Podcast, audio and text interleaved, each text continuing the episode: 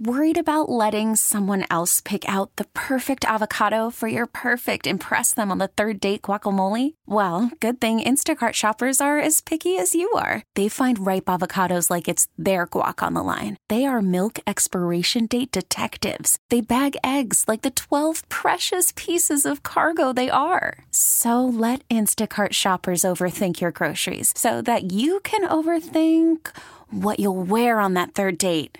Download the Instacart app to get free delivery on your first three orders while supplies last. Minimum $10 per order, additional term supply. All star closer, Kenley Jansen, we have a question. What's the best podcast of all time? Baseball isn't boring, baby. I'm Rob Bradford, and every single day I'm sitting down with the biggest names to show you this great game is the greatest game. It's my podcast, it's my passion. It's a cause I started more than two years ago and is now the most prolific national daily baseball pod there is. Another fact. So jump aboard the BIB Express. Follow and listen to Baseball Isn't Boring, presented by Wasabi Hot Cloud Storage on the free Audacy app or wherever you get your podcasts. Your phone call is welcome at 869 1330. This is the John Whitmer Show on 98.7 and 1330 KNSS. Oh, I don't believe in accidents. Miracles, they don't just happen by chance. As long as my God holds the world in his hands, I know that there's no such thing as unplanned. Welcome back to the John Whitmer Show on 98.7 and 1330 KNSS, Wichita's number one talk, sponsored by Wink Hartman and the Hartman Group of Companies. Don't forget, if you ever miss an episode, you can always visit knssradio.com. You'll find a link to podcasts of all our previous episodes there, and make sure you like and share the John Whitmer Show on Facebook, and of course, follow me on Twitter at John R. Whitmer. Those are the best ways to stay informed on all the latest show updates. Well, a theme song from the movie Unplanned. That's a, a appropriate intro for this next story. In March, the World Health Organization issued new guidelines calling on countries to remove all legal policy restrictions, all legal policy restrictions on abortion in line with the demands of the abortion industry. Uh, yeah, like the World Health Organization has any place involving itself in that. The guidelines were drafted by a litany of pro abortion groups from around the world and describe abortion as, quote, a human right promoting it as an intervention with minimal risks to women. We're not talking about the kids, just the women, of course, uh, including self care abortions without the oversight of health professionals. That, that sounds yeah, nothing problematic in that at all. Joining us now to tell us more about these new World Health Organization guidelines is Austin Ruse. He is the president of the Center of for Family and Human Rights and author of Under Siege No Finer Time to Be a Faithful Catholic. Austin, thank you for joining us this evening. It's nice to have you back on the show again, my friend. Thanks for having me again. I appreciate it. So, all right, let's let's start with this, Austin. What what prompted WHO into taking this action? Let, us start there. Well, you know, uh, the, the the larger UN family has always been keen to establish an international right to abortion.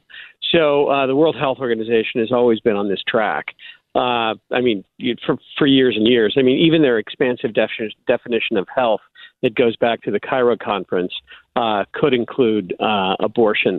So they've always been on this trajectory. I think that a lot of these recent developments at the international level, but also at the state level here in the United States, has an awful lot to do with the anticipation that Roe v. Wade is going to be overturned. Okay, that's what I Uh, figured. there's been a there's been a flurry of activity over the last couple of years. You know, New York State a couple of years ago uh, codified Roe v. Wade and went much further. As you mentioned, the World Health Organization recommending uh, uh, non-medical personnel uh, to be involved in abortions. Um, you know, New York State did that a couple of years ago. So, yeah, the, the, the constellation of forces uh, in pushing for this kind of thing, I think, has an aw- awful lot to do with the fact that so much has changed here in the United States, thanks to the pro-life movement. And you think uh, that now this is in part because of the possibility, likelihood that Roe is going to be overturned, but they're taking it. I mean, so much further. The guidelines that they're that they've put in place call on countries, for example, to remove conscience protections for health workers who object to performing abortions or referring women for abortions. So essentially, they're forcing doctors to perform abortions on demand. That, that's that's what the World Health Organization wants to do, essentially. Well, it, you know, and the funny thing is, I mean, the, the not funny, haha, but uh, funny odd is that the World Health Organization is at odds with uh, the World uh, with the World Health Assembly, which is you know their parliament. They're the, similar to the General Assembly. The General Assembly of the United Nations would never go along with something like this. There is a strong divide between the member states and what they want and agree to, and what the UN agencies do all on their own. So if there was an up or down vote on any of this stuff in the General Assembly, it would lose.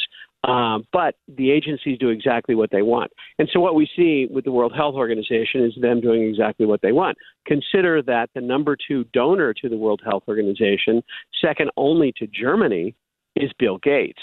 And he's a rabid pro pro abortion uh, person, him and his uh, ex wife.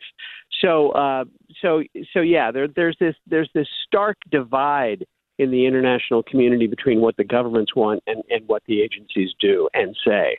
We're um, we're talking with Austin Ruse, president of the Center for Family and Human Rights. So, in response to this, a, a bicameral letter was released on the eve of the WHO or the World Health uh, Assembly, rather. This is a U.S. congressman. They condemned the World Health Organization's abortion guidelines as extreme and reckless. The letter was signed by 55 U.S. Senate and House members.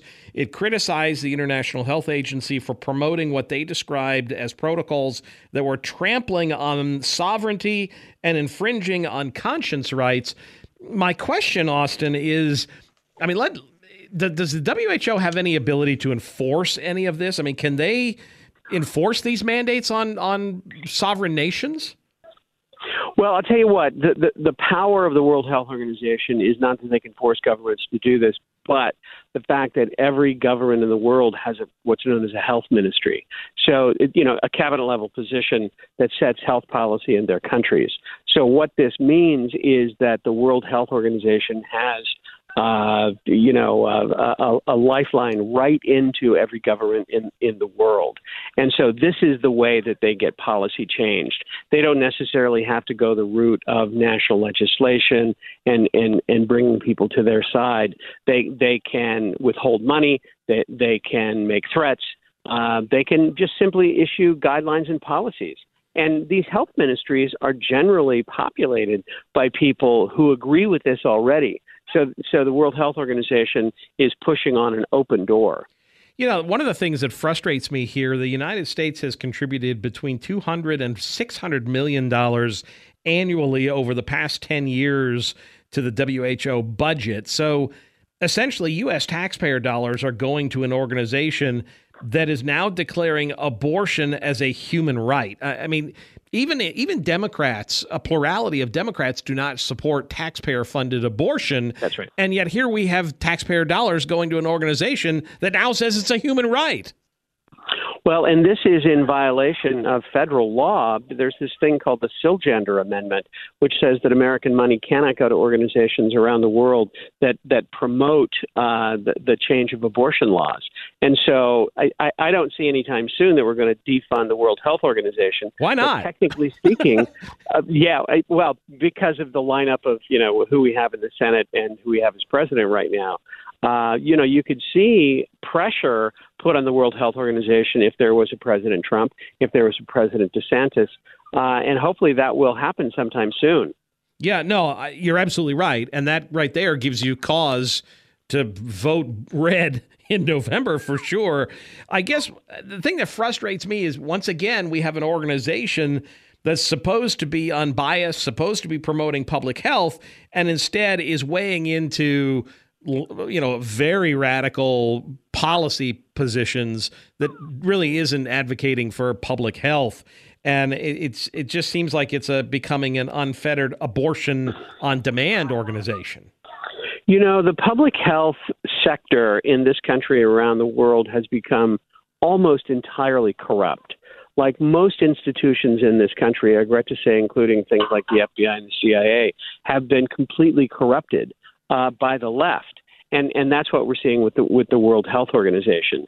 You know that that they're they're no longer really about what they're supposed to be doing, which is promoting health, but they're promoting an ideology. We saw this abundantly in in the uh, in the COVID uh, pandemic, and and that's another thing. Is, is not uh, se- several weeks ago, the Biden administration proposed uh, uh, uh, policies of the World Health Organization that Right. would turn over a part of uh, the American healthcare sector to the World Health Organization. This has been put on hold. Thank goodness there was a lot of pressure put on them. But uh, but yeah, the public health sector in this country and around the world has become profoundly left wing political and therefore corrupt. Austin, if folks want to read some, I know you've written about this extensively. They can find information about you, some of the articles you've written at thecatholicthing.org, correct? Uh, I write every other week. I used to write for the Catholic Thing years ago. I, I write for Crisis Magazine every other week.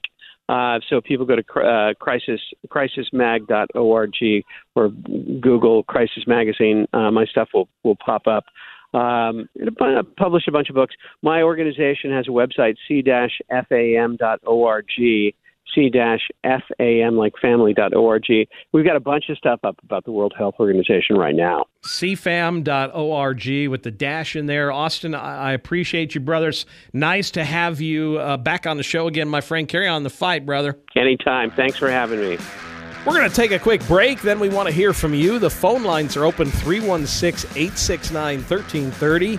Give us a call. You're listening to The John Whitmer Show on 98.7 and 1330 KNSS, Wichita's number one talk. We'll be back right after this. Is in full swing. NBA playoffs are heating up, and your NFL team is gearing up for training camp. Listen to the latest on the teams you love here on the Audacy app. The biggest sports radio stations in the country, providing unrivaled local coverage of their teams, all in one place. Exclusive interviews with players, coaches, and team executives, streaming live and always available on demand. Stay in the know with your favorite teams right here on the Audacy app.